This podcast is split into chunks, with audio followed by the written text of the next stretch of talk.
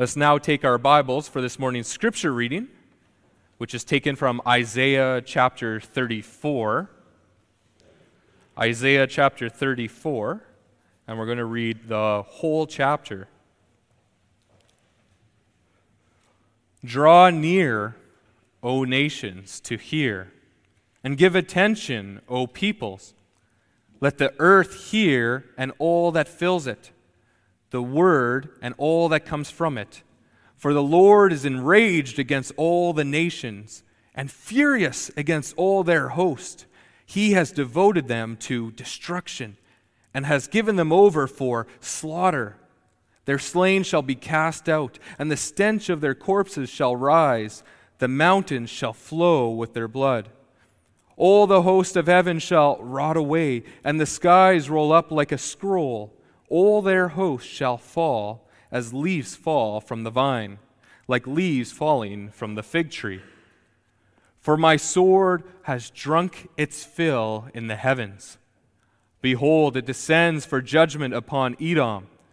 Upon the people I have devoted to destruction. The Lord has a sword. It is sated with blood. It is gorged with fat, with the blood of lambs and goats, with the fat of the kidneys of rams.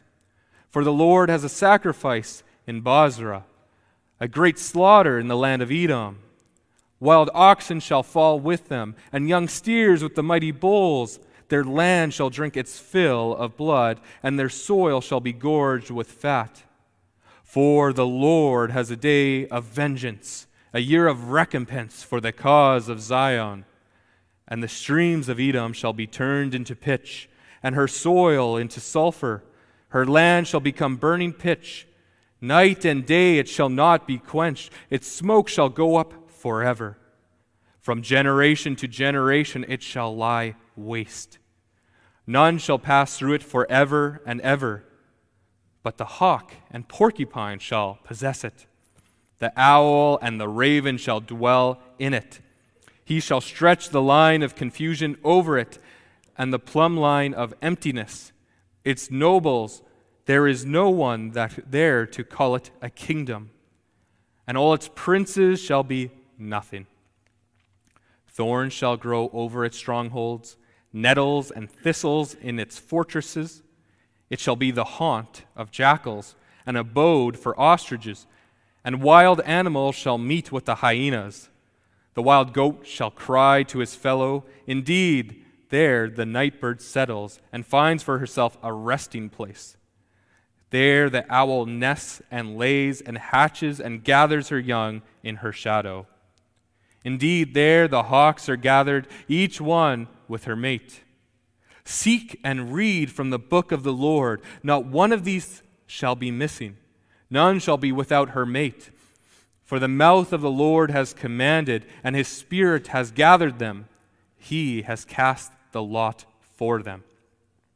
His hand has portioned it out to them with the line. They shall possess it forever. From generation to generation, they shall dwell in it. Our text this morning comes from Isaiah chapter thirty-five, and so we will read that as well. Isaiah thirty-five. The wilderness and the dry land shall be glad. The desert shall rejoice and blossom like the crocus. It shall blossom abundantly and rejoice with joy and singing. The glory of Lebanon shall be given to it, the majesty of Carmel and Sharon. They shall see the glory of the Lord, the majesty of our God. Strengthen the weak hands and make firm the feeble knees. Say to those who have an anxious heart, "Be strong, fear not." Behold, your God will come with vengeance. With the recompense of God, he will come and save you. Then the eyes of the blind shall be opened, and the ears of the deaf unstopped. Then shall the lame man leap like a deer, and the tongue of the mute sing for joy. For waters break forth in the wilderness, and streams in the desert. The burning sand shall become a pool, and the thirsty ground springs of water. In the haunt of jackals where they lie down, the grass shall become reeds and rushes. And a highway shall be there, and it shall be called the way of holiness. The unclean shall not pass over it. It shall belong to those who walk on the way. Even if they are fools, they shall not go astray. No lion shall be there, nor shall any ravenous beast come up on it. They shall not be found there, but the redeemed shall walk there. And the ransom of the Lord shall return and come to Zion with singing. Everlasting joy shall be upon their heads.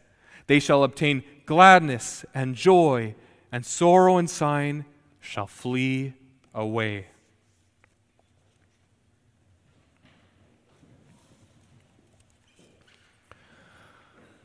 Beloved congregation of our Lord and Jesus Christ, have you ever had this experience, maybe when you were younger, of great joy, great anticipation, great excitement that maybe a relative or a friend was coming over? I remember when I was young, I, I, I received amazing news, great news from my mother. Grandma was coming. Well, straight to the window I went with my face pressed against the glass, waiting to see my grandma. Even though she would not come for another four hours, I was filled with excitement that my grandma was coming. And maybe you've had this excitement before, maybe as you were about to meet some friends, maybe there was a big party or celebration you were going to. Maybe you had just received a, a new job, a new promotion that would change your day-to-day, your future circumstances. That feeling is a happy one. It's happy, uh, it's joyful, because we know something great is about to happen. Today we are looking at a text that is, is bursting forth with joy and hope and anticipation. And this hope, this joy, is not merely something we wait for, but also something we can experience this very morning. So today we're going to be looking at Isaiah chapter thirty-five as Isaiah teaches us about joy. He teaches us that in three ways: in anticipating joy, by experiencing joy, and living in everlasting joy. So the first thing Isaiah teaches us about joy is about anticipating joy. See, in the book of Isaiah, it's, it's really a fascinating book. It's a very amazing book. And often it is the case that when we are reading Isaiah, we are compelled to look forwards and backwards, seeing how all of Scripture connects together. And if we really want to see what Isaiah is trying to say in chapter thirty-five, we need to go back. We need to look at all the previous chapters to get a better sense of what is unfolding before us. You see, during the time of the prophet Isaiah, Israel was, is, was in an incredibly weak and fragile state. They were divided and they were unfaithful to God. We see that in the opening of Isaiah, where the prophet says in verse chapter one, verse two, "Hear, O heavens, and give ear, O earth, for the Lord has spoken. Children have I reared and brought up, but they have rebelled against me."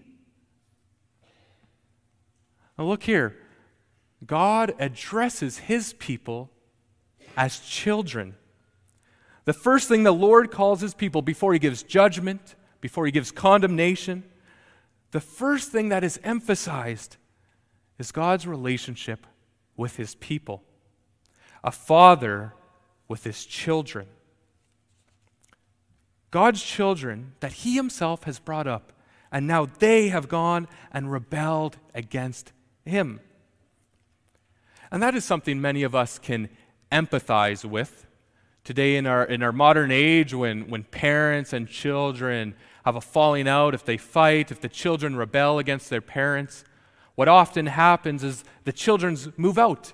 They go to live under their own house, their own rule, so to speak. And the result of that, that breaking of a relationship is, is an alienation between the parents and the children. That experience, is it's a sad one. It's heartbreaking. So Israel is dealing with a very serious problem. They are first and foremost alienated from God. And now secondly, to top things off, Assyria has come in and ransacked everything in the land except for the city of Jerusalem. We see, for example, in Isaiah thirty-six, verse one, that the king of Assyria came against all the fortified cities of Judah and took them. So it would be taken as shockingly good news to hear the words of Isaiah in verses one and two, where it says, "The wilderness and the dry land shall be glad. The desert shall rejoice and blossom like the crocus. It shall blossom abundantly and rejoice with joy and singing. The glory of Lebanon shall be given to it. The majesty of Carmel and Sharon, they shall see the glory of the Lord, the majesty of our God." Israel, in many ways, would have felt hopeless, frightened at the powerful armies breathing down their necks. Between the Assyrian armies to one side and the kingdom of Edom to the south, these first two verses open with good news. The dry desert land shall become a land that flourishes. We are also introduced to three cities here: Lebanon, Carmel, and Sharon. The people of Isaiah's time viewed these cities with respect because of how great and how powerful they were. They saw these cities as big and beautiful and majestic. For example, what made the, the city of Lebanon so glorious was its amazing trees and vegetation. It was a, a prosperous city, and it really did flourish. And even though a prosperous city is amazing to marvel at, God is promising to do something even greater. God is going to take this wilderness, this, this dry desert land, which represents all of Israel's failures, their failure as a, as a kingdom, their failure of staying united, and ultimately their failure to honor and worship their God, the God of all the universe.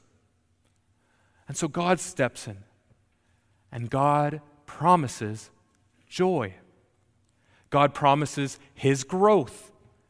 And because of the Lord, there will be rejoicing. There will be gladness and singing. Beautiful life will blossom. Life will spring forth from the dry ground. Even beautiful things like the, the crocus, it's a flower, will grow from what was once dry desert. Then verse three and four comes in saying, "Strengthen the weak hands and make firm the feeble knees. Say to those who have an anxious heart, 'Be strong, fear not.' Behold, your God will come with vengeance. With the recompense of God, he will come and save you." In light of the coming joy, Isaiah then calls for his people to have strength. He tells them to, to be strong and to, to fear not, which is an encouragement. It reminds us of Moses, who, who told the people of Israel to, to be strong and courageous, for the Lord was with them. So first we're given a command here in Isaiah to be, to, to not fear. Do not fear. But why? Why are we not supposed to fear? How can we not be fearful with such evil, with such enemies? Isaiah then gives an answer in the next line: because the Lord will come with vengeance, because the Lord is coming to save you. We see the promise of vengeance being prophesied about in chapter thirty-four as well. We read in chapter thirty-four, verses eight through ten, and Isaiah speaks about these great judgments that will come upon Edom. Israel's enemy to the south of its border. It speaks about in these verses that Edom will be reduced to soil and sulfur forever. God will have his vengeance. Nothing will grow. Edom will be turned from once a prosperous nation into barren wilderness. And Israel will go from wilderness, from exile, into prosperity. This is all why Isaiah can say to fear not, because ultimately God is promising to return to Israel, to return to his people. God is coming to save his people. The excitement, the anticipation, the expectation, the encouragement, all comes through this waiting for the Lord. Having faith in God, true faith that the Lord will faithfully do what he promises. There will be suffering in the wilderness, that's guaranteed. But justice and joy are promised, and they are coming.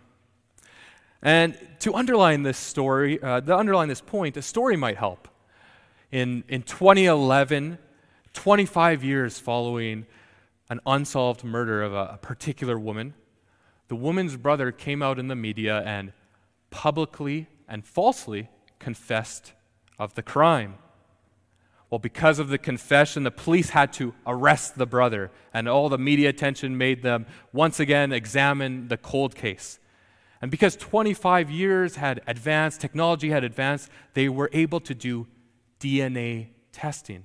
And through that D N A evidence, they were able to find the true killer. And the original brother was set free.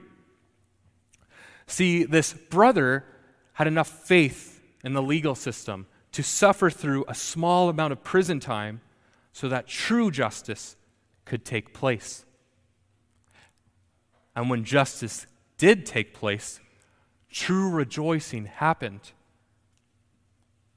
Today, we also suffer in many ways. We may feel at times that we are in the wilderness. We are in real trouble. We are in real sorrow. Yet we do not suffer for nothing, for we look to the coming of joy, to the second coming of Jesus, who is seated on his throne and who is coming again. Jesus, who promises to judge the wickedness of man, to bring vengeance to his people. Our Savior Jesus will return, and he promises that all tears will be wiped away. So be strong, fear not, for the Lord is with you always. The second thing Isaiah teaches us about joy is about experiencing this joy. And waiting for something good to happen, for something joyful to happen, is very different than feeling it for yourself. Watching uh, an airplane take off down the runway on, on T V or in real life is very different than you being in that airplane, feeling it take off down the runway.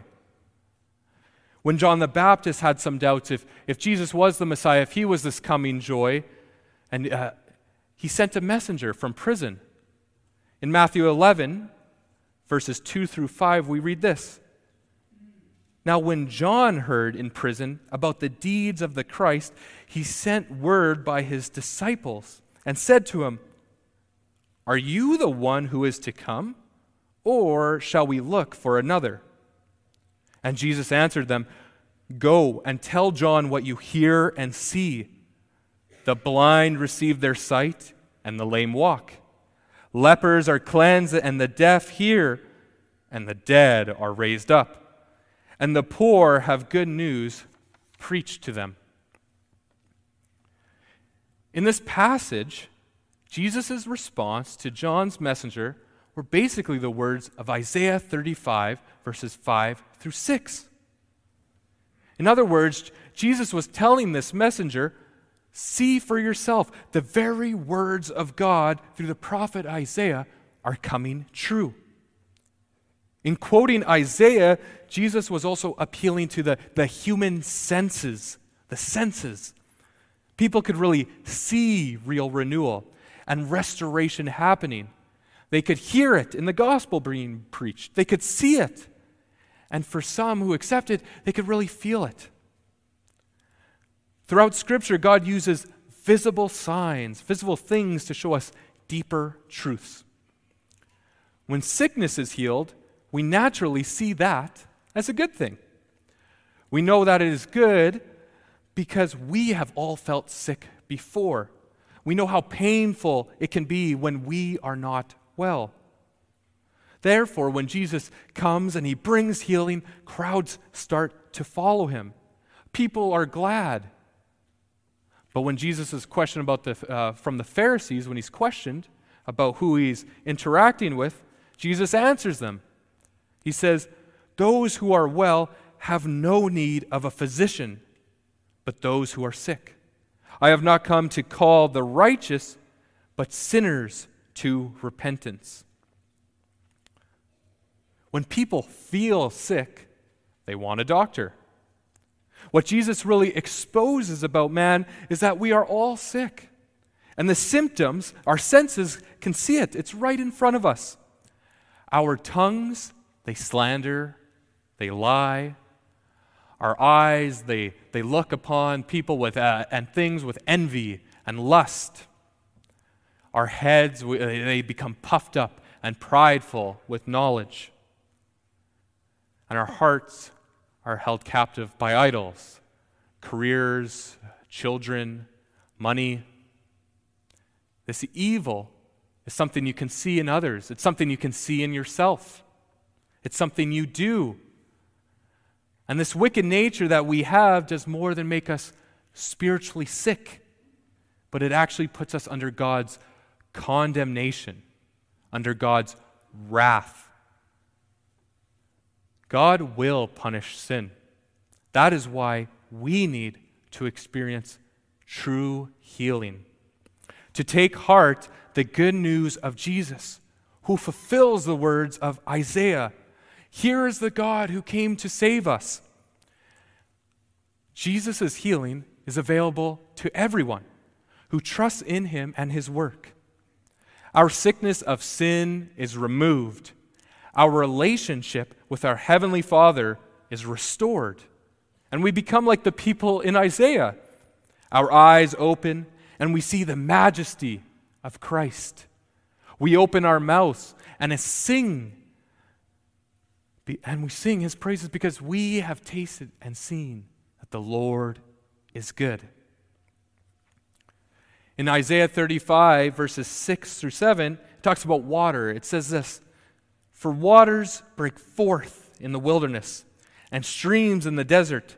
The burning sand shall become a pool, and the thirsty ground springs of water. In the haunt of jackals, where they lie down, the grass shall become reeds and rushes." Water.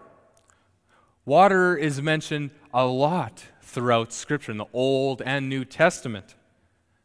And for good reason. God created water. And God created everything that lives. And everything that lives needs water. People, plants, animals, even things too small to be seen need water to survive. It is water, for example, that lubricates the workings of the cell, transporting the materials and uh, molecular machinery from one area to the other, facilitating chemical reactions that keep us going. Simply put, if there's, if there's no water, there's no life. And not only does water sustain life, but water causes life to flourish, to grow, to be renewed. In the Exodus, God uses water to make a way for the people, for Israel, as they escaped out of Egypt. It was God who made a way for his people. In Isaiah, God uses water to completely change the landscape. What was once barren has become a place where life grows and people rejoice. In the New Testament, Jesus spoke about water quite a few times. And in the Gospel of John, Jesus specifically mentions this idea of living water. First with his encounter with the woman at the well, but secondly at the Feast of Booths in John chapter seven. So we read in John chapter seven, verses thirty-seven through thirty-nine, it says this: On the last day of the feast, the great day, Jesus stood up and cried out, If anyone thirsts, let him come to me and drink.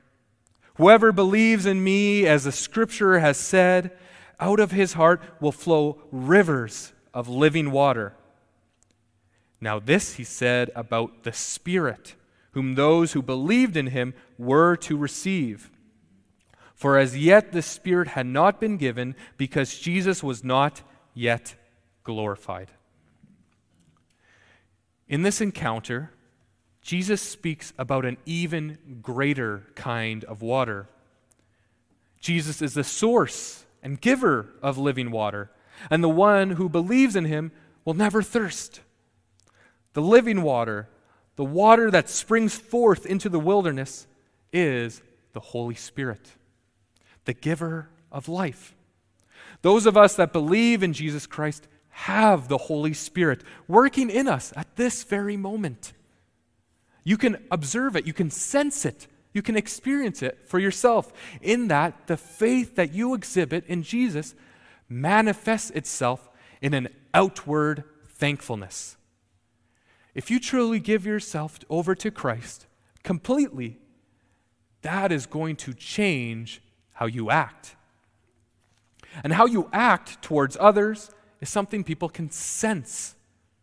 Today, we can be transformed by the living water, the Holy Spirit, who draws us to Christ. As it says in First Corinthians twelve, verse three, and no one can say, Jesus is Lord, except in the Holy Spirit.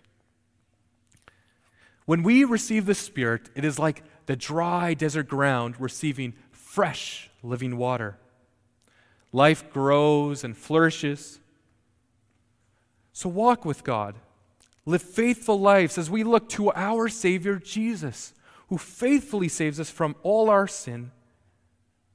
Jesus is our joy, who we can experience.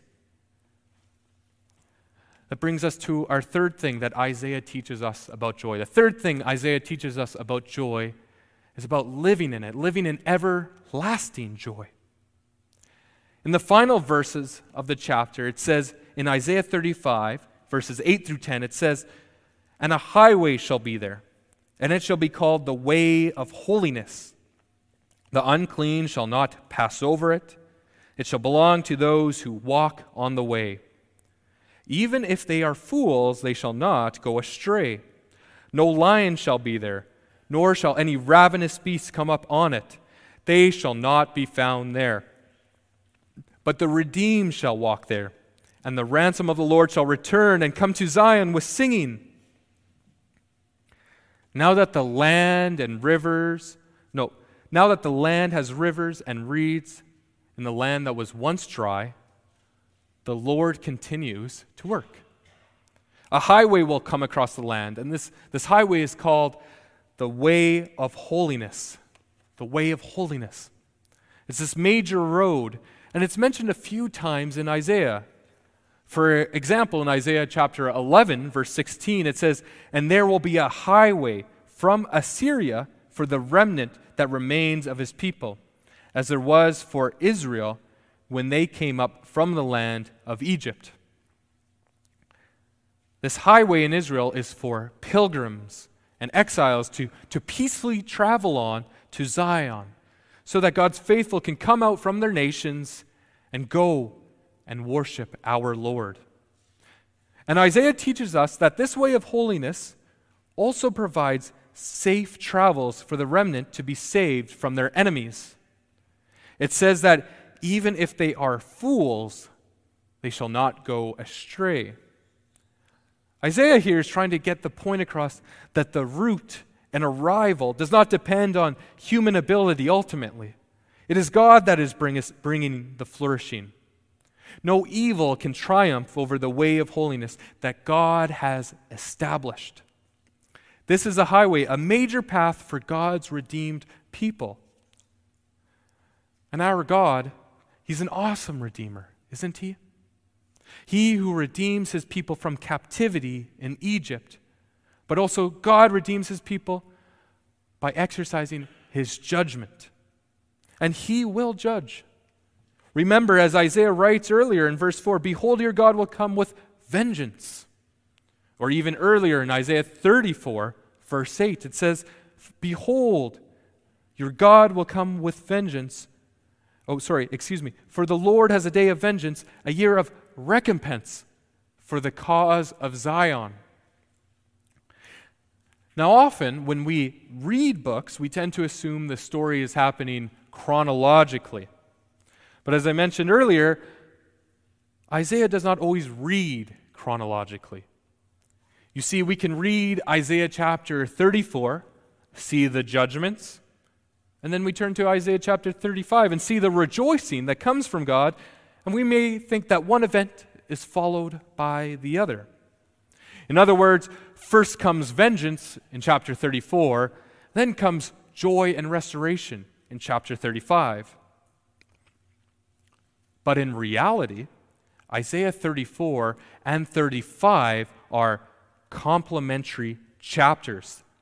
They are depicting simultaneous scenes. Wrath and destruction stand side by side with joy and restoration. If you were to begin by reading Isaiah chapter thirty-five first, then you moved on to Isaiah chapter thirty-four second, our understanding of the text would not change. What Isaiah concludes with is two visions, two paths that can be traversed. And these paths are not simply between everlasting joy and our joy. The path is not between submitting to Christ or submitting to our own desires. The choice is not even between everlasting joy and just remaining neutral. Our choices, when you really get down to it, are this: either the joy that comes with being restored by God through the ransoming of Jesus Christ on the cross, or the punishment for your sins, which is death and destruction. As it says in Second Thessalonians chapter one, verses seven through nine, it says, when the Lord Jesus is revealed from heaven with his mighty angels in flaming fire, inflicting vengeance on those who do not know God and on those who do not obey the gospel of our Lord Jesus, they will suffer the punishment of eternal destruction, away from the presence of the Lord and from the glory of his might. Restoration or desolation. Either you will be redeemed by Christ or judged by Christ. One, uh, a wonderful dream that comes true. The other, a horrible nightmare that never ends. Chapter thirty-five of Isaiah then concludes with this line. And it really is a beautiful line. Just listen to it. Try to visualize it. And here's what it says. Everlasting joy shall be upon their heads. They shall obtain gladness and joy, and sorrow and sighing shall flee away. Behind all the, the beauty and the glory and the joy and the gladness that rest upon the redeemed and ransomed like a crown is the suffering and death of God's own Son, Jesus Christ. The one who ransoms us is also the one who redeems us. And Jesus came back from the dead, and he is coming again. And when he does, there will be everlasting joy and gladness. This is not a joke, but a true gospel message of joy. We do not have a future of mediocrity, but majesty in Christ. And in Christ, we will not dry up in the desert, but be devoted completely to him. So let us run boldly to be like those who are spoken about in Revelation chapter fourteen, as it says in verse one, behold, on Mount Zion stood the Lamb, and with him one hundred forty-four thousand, who had his name and his Father's name written on their foreheads. And later on it goes on, it says, it is these who follow the Lamb wherever he goes. These have been redeemed from mankind as firstfruits for God and the Lamb. Our earnest prayer for those of us in the church is to be counted as one of Christ's precious sheep, those who follow him around wherever he goes. But until then, we can still experience Christ working in us now, working in us today, as we wait with a great hope, a great joy that Christ will come again, both in judgment, yes, but also in everlasting love. Amen.